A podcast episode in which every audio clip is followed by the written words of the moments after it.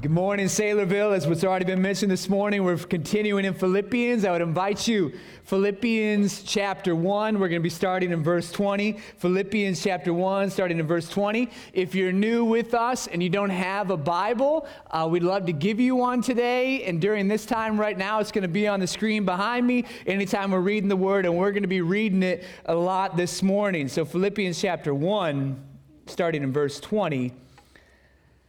This past week, we were meeting for prayers. We always do on Thursdays. We pray and fast as a staff for the lost and for the things that are coming up in uh, the next couple of weeks. And Chuck DeClean was praying for me, and he said, Lord, I pray for Brad as he preaches this morning.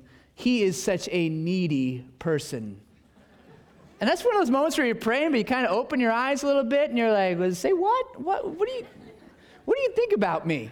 And I, so I thought, I want to hear this a little bit more. And he went on to pray and he said, He's such a needy person preaching to needy people.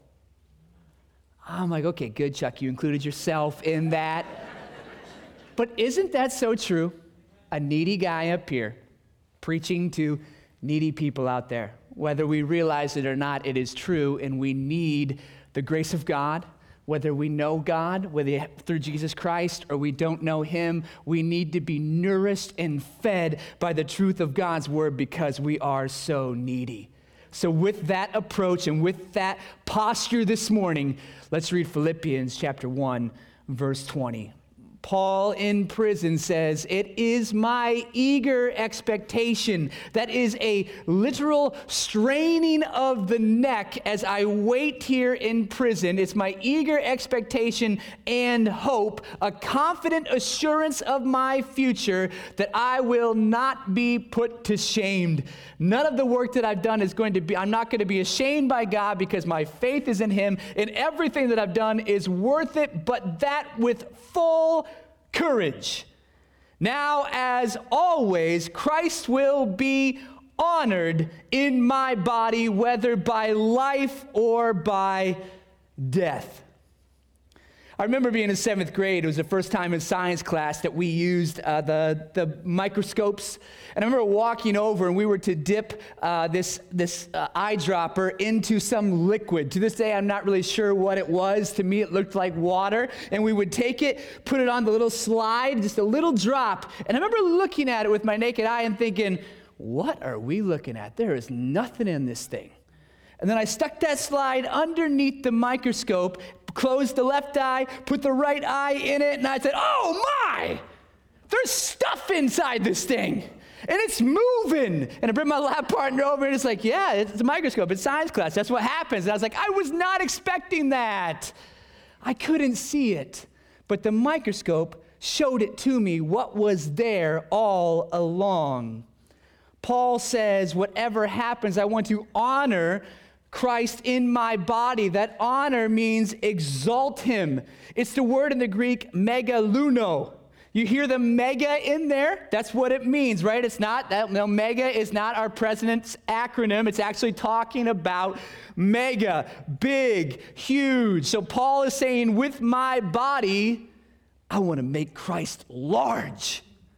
I want to make him huge to the world around me. This is my ultimate desire and my ultimate aim to magnify Christ. Now, can Paul make Christ bigger than he already is? No.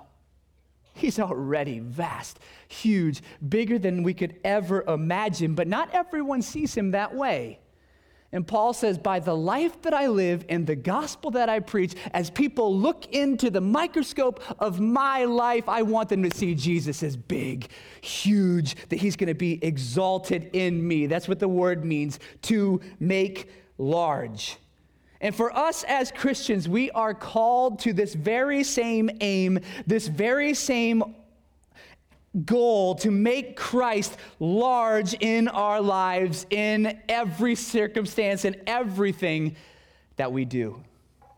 So I want to submit to us this morning through the life of Paul how we make Christ large in our lives. First, we make Christ large by living with him at the center. We make Christ large by living with him at the center of our lives. Look at verse 21. For me to live is Christ. Now let that sink in. So many of you, that's a very familiar verse. You've heard it even quoted this morning, and you say, Oh, yeah, I know that verse. But let that just wash over you this morning and think about all the implications of that verse. For me to live is Christ. If you've been to a bookstore, a record store, or a clothing store, you see all the neat sections of the store with signs pointing you to each place within that store of where you need to go. I want us to imagine just our lives like a bookstore or our hearts like a bookstore with neat places of that heart with signage telling us every location of our heart and how to find it. When we go to the store of your heart, if we were to open the doors this morning, is there a Christ section? How big is it? And is it at the center? Would we be able to find it quickly?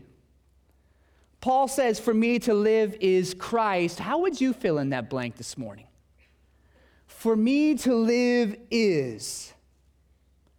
It's evident by the life of Paul that he could honestly say this answer for me to live is Christ. But what if you're honest this morning?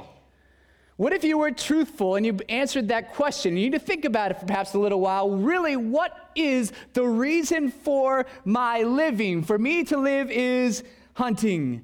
For me to live is shopping, decorating, my career, my kids, sports, coffee, comfort, a relationship what is at the center of your life, and how would you fill in that blank? I just finished a class this last weekend, and part of any class that you're taking is included in that academic writing, which is the worst if you've ever done that before, right? I mean, anybody who actually enjoys academic writing is so strange. But when you come in, if you do, all right, don't take offense to that, or maybe do and think about why you enjoy it. I don't know. But the, in academic writing, every paper has a thesis. You say, this is what this paper is all about, and all the points of this paper are going to point to and support this thesis. So, what is the thesis statement of your life? Paul says, For me to live is Christ. That was his thesis, and everything that I do supports that in my life. Well, just like you, I was evaluating this this week. And I'm thinking, man, what do I fill in that blank with? I'd love to say it's Christ, right? Just as you would if you know Christ, you'd love to say, yeah, that's what it is. But I think when I was really getting down to the core of my heart and what I'm living for, I think it's my life goals. Where I should be right now, what I should be doing, what kind of person I wanted to become in the next five years. Now, all of those things, right? I think that they relate to Christ and my growth in Him, but I would say really it's more about my personal development, who Brad is becoming, more than saying I fill in that blank with Christ. So everything that I do, Christ supports my thesis of who I want to be. Who is magnified in that process? Me. It's so subtle, isn't it? That we can change and put actually me there, thinking that it's Christ. And so Paul is saying it's actually Christ, and I'm magnifying him. And here's what I mean Paul is in prison. Now, he could have thought, man, this prison thing is really messing up my jive. I had some big plans. I was going to go out and reach all these people, and I was going to plant all kinds of churches, but here I am, strapped to a guard. God, how am I ever going to magnify you with my life if I can't accomplish my goals? You see what I mean? But Paul is saying here if my goal starts with magnifying Christ, it doesn't matter if I'm strapped to a guard because I can always accomplish that goal. So, no matter what circumstance or what comes into your life, if your goal is to make Christ large, no matter what is happening, good, bad, or ugly, or somewhere in between, you can always reach that goal. So, what is the goal for your life? How do you fill in that blank? And Paul says, Because of this, I rejoice. People are looking in on my life and they're saying, Wow, this guy's rejoicing no matter what is happening. How do you fill in that blank? For me to live is Christ. We have a life that's centered upon Him. Secondly, making Christ large, we die with anticipation. We die with anticipation. Look at verse 21. For me to live is Christ, to die is gain? If I am to live in the flesh, that means fruitful labor for me. Yet, which shall I choose? I can't tell. I'm hard pressed between the two. My desire is to depart, be with Christ, for that is far better. For me to live is Christ, and Paul says to die is gain. And he says, I'm not sure which one I would rather do. He's saying, I'm living in this tension. Do I die or do I stay here? Now, I don't think that we live in this tension every day, do we? When we don't wake up in the morning and say, Well, should I die today? Or should I go on living? Unless we're in some extreme physical pain or we have the flu or something along those lines, we're not thinking along the lines of should would I die today? Would that be better than my current situation that I'm in? Speaking of physical pain, I do a lot of things halfway, but roller skating is not one of them my daughters got invited to a roller skating party yesterday, and I said, You bet we're going. We are all in on this thing. And I went all out, and I was feeling it last night. Popping the ibuprofens in, and I started to think about maybe this would be better to depart from this with this old body, right? And somebody said, like, dude, you are not old, all right? You don't even have gray hair, you're not bald. I attribute that to being a late bloomer, okay? I didn't have armpit hair until I was 17 years old.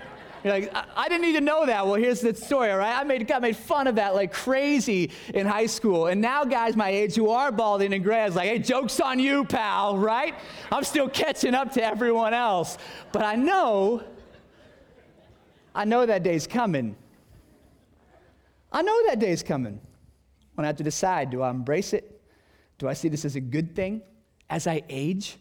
That it's getting me closer to Christ, to the great gain. Do you see age that way? I mean, we so often want to prolong the appearance of age. And I'm not saying that we don't take care of ourselves. We want to say, man, do I, do I Botox? Do I not? Or do I embrace this thing? And do I really just say, this is good for me because I'm getting closer to the gain, my ultimate reward of Christ? You see, what most people see as the worst thing in life, death, Paul sees as the best thing. Now, that's only someone whose goal is to magnify and make Christ large in their life. You can't do that unless you're doing that. He doesn't say, man, if I die, think about all the kinds of stuff I'm going to miss out on. I never got married. I didn't have kids. I didn't have the career that I wanted. I didn't get to climb that mountain. I didn't get to go on vacation. I didn't get to go to college. I didn't get to do so many good things. See my sports team win the national championship. He doesn't say any of those things. He says, listen, my goal was to magnify Christ, and I've accomplished it. I don't feel like I'm missing out on anything if he takes me away. Now, the act of death, I don't think he's looking forward to. Paul's not looking forward to being beheaded. Death is not good, it is the last enemy. And it's not one of those things that you can ask someone about their experience, right? I mean, nobody ever experienced it. You only do it once. He's saying the act of death is not what I look forward to. He's certainly not talking about suicide and saying that's far better than anything I experience here, okay? Life is a very precious gift from God, and He determines when it's done. What he's talking about here is the result of my death is I get to depart and be with Christ. That's why I'm so excited to leave here. To be with Christ is the culmination of a life making him large. I get to be the one that I've strived to magnify my whole life, except I get to do it perfectly without a sin nature. Says, I'm looking forward to that. That is going to be awesome. We get the opportunity to, to do a good news club here in the Saydel School District. Good News Club stands for, well, we call it GNC, and it stands for Good News Club. Uh, this is what this is one of our times here. You can pray for us. We lost the opportunity in the Ankeny schools. Many people were part of that because of some scheduling things. But I was sitting in the back as Lacey was teaching the gospel to these some 30 kids that came to the library at the public school, and I was sitting next to a kid named Owen, and he turns to me and taps me on the shoulder and he says, "Hey, I have a question." Usually I'm thinking, okay, he's got to go to the bathroom, so I have it ready to say, hey, can you wait? She's almost done. And he turns to me and he says, hey, God knows the future, right? I said, yeah, you bet he does. He goes, then why did he create Satan? It's like, why don't you just listen to the lesson, okay, Owen? Uh, I don't know. you know, I mean, save that one for later, right? And then she's talking about heaven. He turns and taps me on the shoulder again, and he says, hey, Brad, heaven is when I get to talk to God for real. And I said, You're exactly right. That's what heaven is. It's all about Jesus. Listen, if you're not crazy about Jesus, if you're not having great, if you don't love Jesus right now, you would hate heaven. You'd hate it because heaven is all about Jesus. It's the reward of someone living in fellowship with Him right now that doesn't start over again when you die, but continues. The relationship with God keeps on going. And Paul says, Oh man, that is great gain. That's what I'm looking forward to. So, how would you finish the sentence? For me to live is, and to die is. How do you answer that? Disappointing? Fine once I finish my bucket list. Maybe others, for me to die is the most terrifying things that I think about. Paul says both are a joy. If I live, I get to do what I want. And if I die, I get to be with who I want. That's why he says in Acts, My life is of no value. I count it of no value only that I can fulfill the ministry and the course that I received from the Lord Jesus Christ to testify to the grace of God. He says, if I'm dying, great, I'm with God. If I'm not, I'm testifying to the grace of God. And they look at somebody like this in prison and says, what do we do with this guy?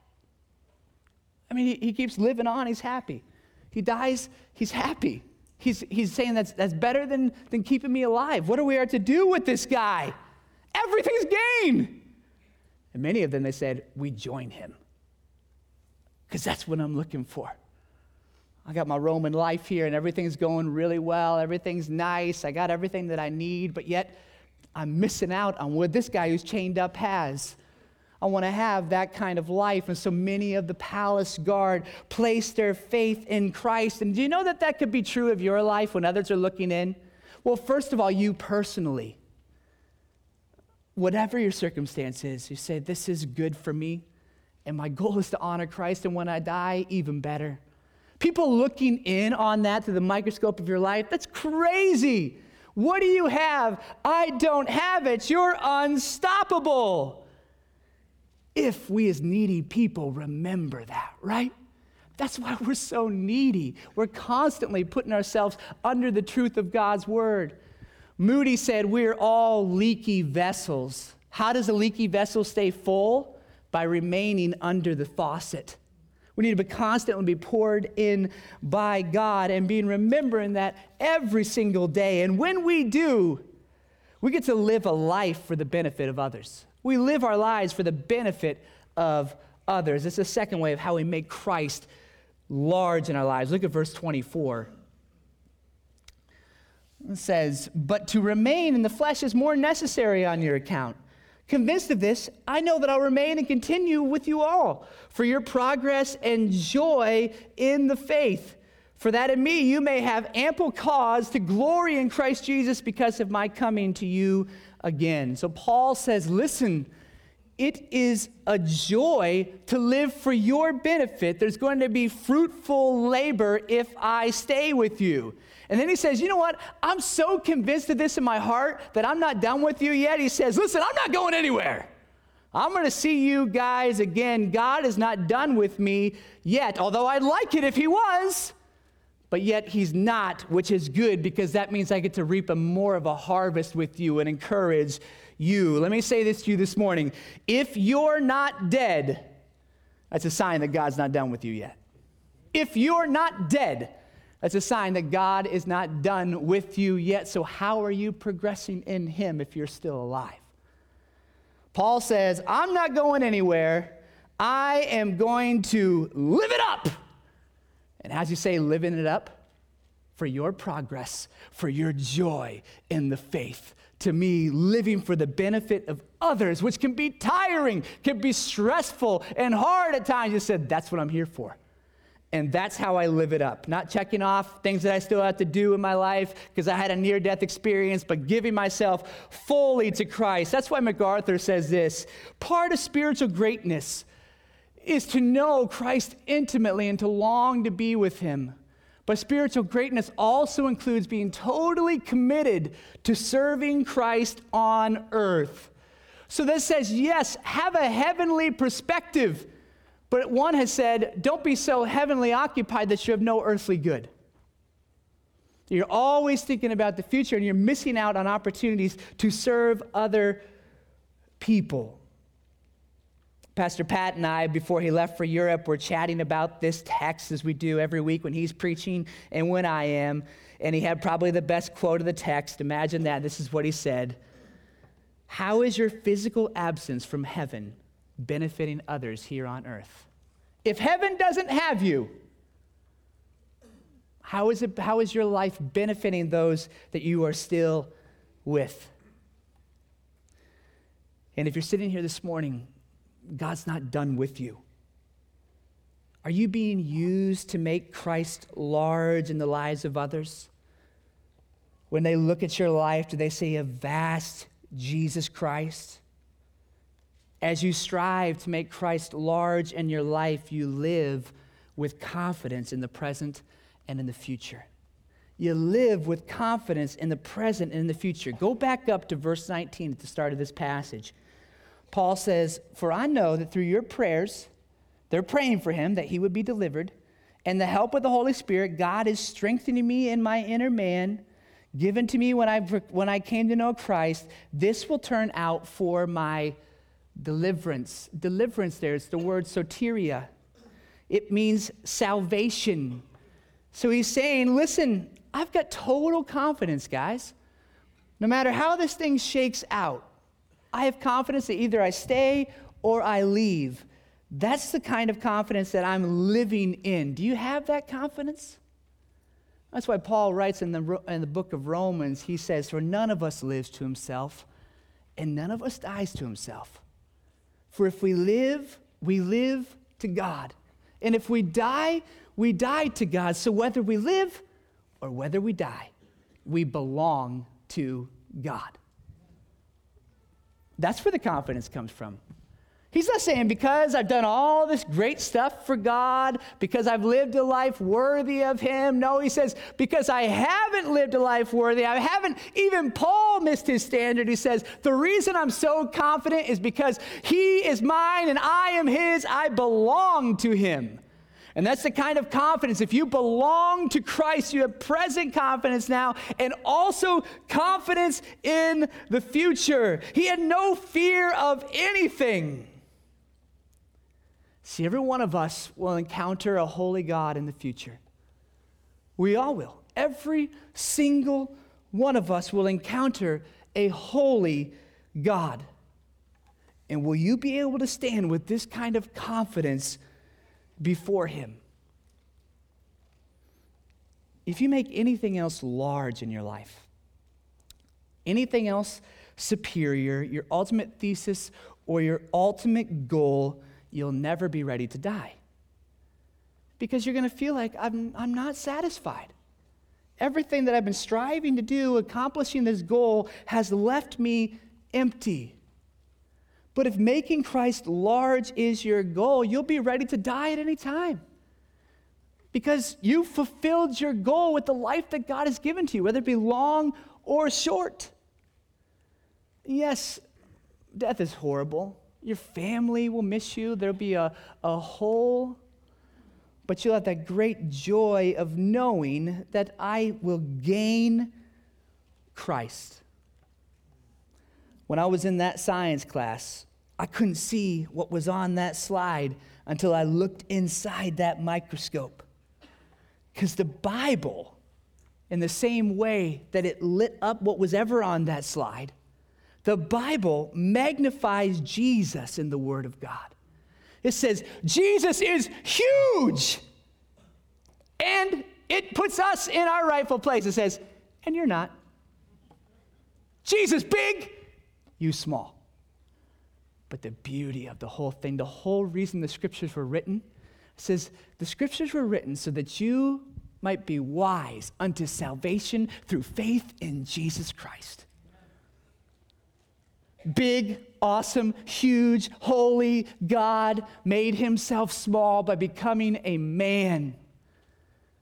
Lived the life that we could never live, a perfect life and then substitutes himself for all humanity, all who rejected him, who didn't believe. And he says, I'm going to lay my life down in your place. I'm going to die for you, and then I'm going to rise again, defeating death forever, so that when you die, if you believe in me, you will have the greatest gain of your life. Are you pointing people in that direction? Are you doing the same thing that the scriptures do? Magnify Jesus with your life that people look in and go, oh, yeah, he's got something different that I don't have. She's got something different that I don't have. When the people encounter you, do they walk away like Paul saying, man, I feel like I progressed in my faith? I feel like I, I grew closer to Christ and I have greater joy. Have you ever been around someone like that? You, you know what that's like, right? You walk away from that conversation, you're like, oh man, I would have loved Jesus more. Did you know you can be that person too? Did you know that's, that's capable for you? Is it? Or do people walk away and go, man, I sure got filled in on a lot of gossip? Man, I feel like uh, I feel a lot more down after engaging with that person. That's the way it will be if your life isn't centered upon making Christ large but God will give you His grace and not perfectly every time. That's why you need Jesus. You're still needy to be that type of person like Paul that magnifies Christ. See, Paul wasn't a super Christian, he was a Christian. He did the same thing that God is calling every single one of us to in the power of the Holy Spirit, trusting in His grace. So, do you see yourself as needy? That's how we started off this, right? I acknowledge to you that I'm needy. And through this message, you can confirm that you're like, dude, this guy's really needy, all right? It's true, and so are you. And if you're ever going to come into a place where you can say, for me to live is Christ and to die is gain, it starts with acknowledging your neediness. That you can't do anything to make yourself right with the Holy God. But submitting yourself to Him and saying, God, I am in desperate need of you. My sins keep me from you. And I fill in that blank and I say, For me to live is Christ, and to die is terrifying. And it should be. Those who die in their sins, die apart from Christ, is the most terrifying thing you could ever experience. Life separated from Christ in hell, but yet God demonstrates his own love toward us, and that while we were still sinners, he died for us. Believe that today. Put away all your good doing, everything you thought would make you right with God, and believe in the substitution of Jesus Christ on your behalf. Let's pray. God, I thank you. I want my desire to be for me to live as Christ. Not where should I be right now or what should I be doing, but for me to live as Christ, and that determines my attitude, my responses, and everything that I'm doing wherever you have me. God, I pray for those in this room that their desire is to build their life, to have you as the center, that they would take steps today. Talk with a friend, talk to you.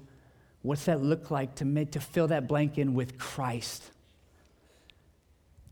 And trust the hope that is gain. God, I pray today for those that don't know you, that fill in that blank and fill in death is terrifying with their trust in that confident assurance that Paul had of a future hope and present hope. No fear in life, no guilt, no guilt in life, no fear in death because I belong to Christ. That's where our confidence comes from, not our good works, but by the substitution of Jesus Christ. Would you trust Him today if that's you? We ask all these things in Jesus' name. Amen. Let's stand together.